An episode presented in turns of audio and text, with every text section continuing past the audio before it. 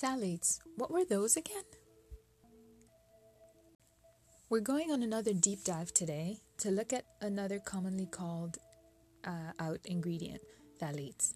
You may have noticed that no phthalate signs started to show up on the packaging of items you purchase plastic containers for food, like Tupperware, various personal care products, etc. Maybe you even remember seeing a short documentary on TV or online once, but you can't quite remember what the problem was with these phthalates. You've come to the right place. Let's all get a refresher on what's what. The headlines What are phthalates? What are they good for? What's bad about them? How do we go forward?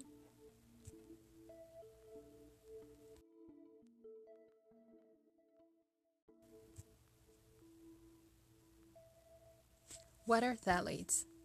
Phthalates, and yes, that's phthalates, even though it's sort of written phthalates, uh, are synthetic ingredients that are used in a number of applications. They're used to make hard plastics more flexible. Phthalates are also often present in carpet backings, paints, glue, insect repellent, hairspray, nail polish, rocket fuel, wiring and cables, car interiors, uh, parts, uh, bags, IV bags uh, at the hospital, etc. How come we've surrounded ourselves with these phthalates? Well, it's because they're super useful and we've all become very accustomed to the properties they're able to offer. What are they good for? Phthalates allow plastics to withstand changes in temperature they help the plastic maintain flexibility in cold conditions and stay intact in hot conditions. So they're often all around us um, vinyl siding, garden hoses, rain boots, wallpaper, synthetic leather, etc. They make fragrances last longer, and in cosmetics, that's why they're often found in perfume, air fresheners, um, heavily scented personal care products, etc. The conveniences of modern life have therefore pushed us to surround ourselves um, with, with these uh, phthalates. What's bad about them?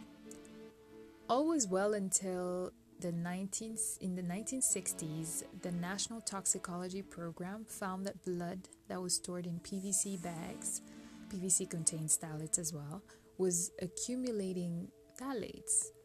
So they tested the blood and found phthalates in the blood. This meant that the ingredient was leaching out of the bag and eventually going into the blood. This prompted some research on what these ingredients would do once they're absorbed into the body. It turns out that we get exposed by swallowing, smelling, and touching items that contain phthalates. The side effects that have been proven so far are earlier than normal puberty in animal tests. In humans, it's harder to prove and study, but as of today, the World Health uh, Organization has classified phthalates as endocrine disruptors. You can read more about this on the ingredients page on our website at www.irabacosmetics.com.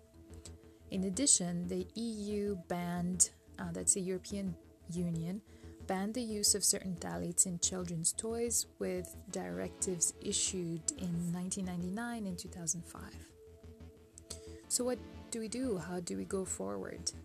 Now that we all we know all this, we simply can't ignore it. So we do our part by not using anything we're not so happy to deliberately spread on ourselves. This is why we make sure to use scents that are certified phthalate free and stay away from any other ingredient that may include it.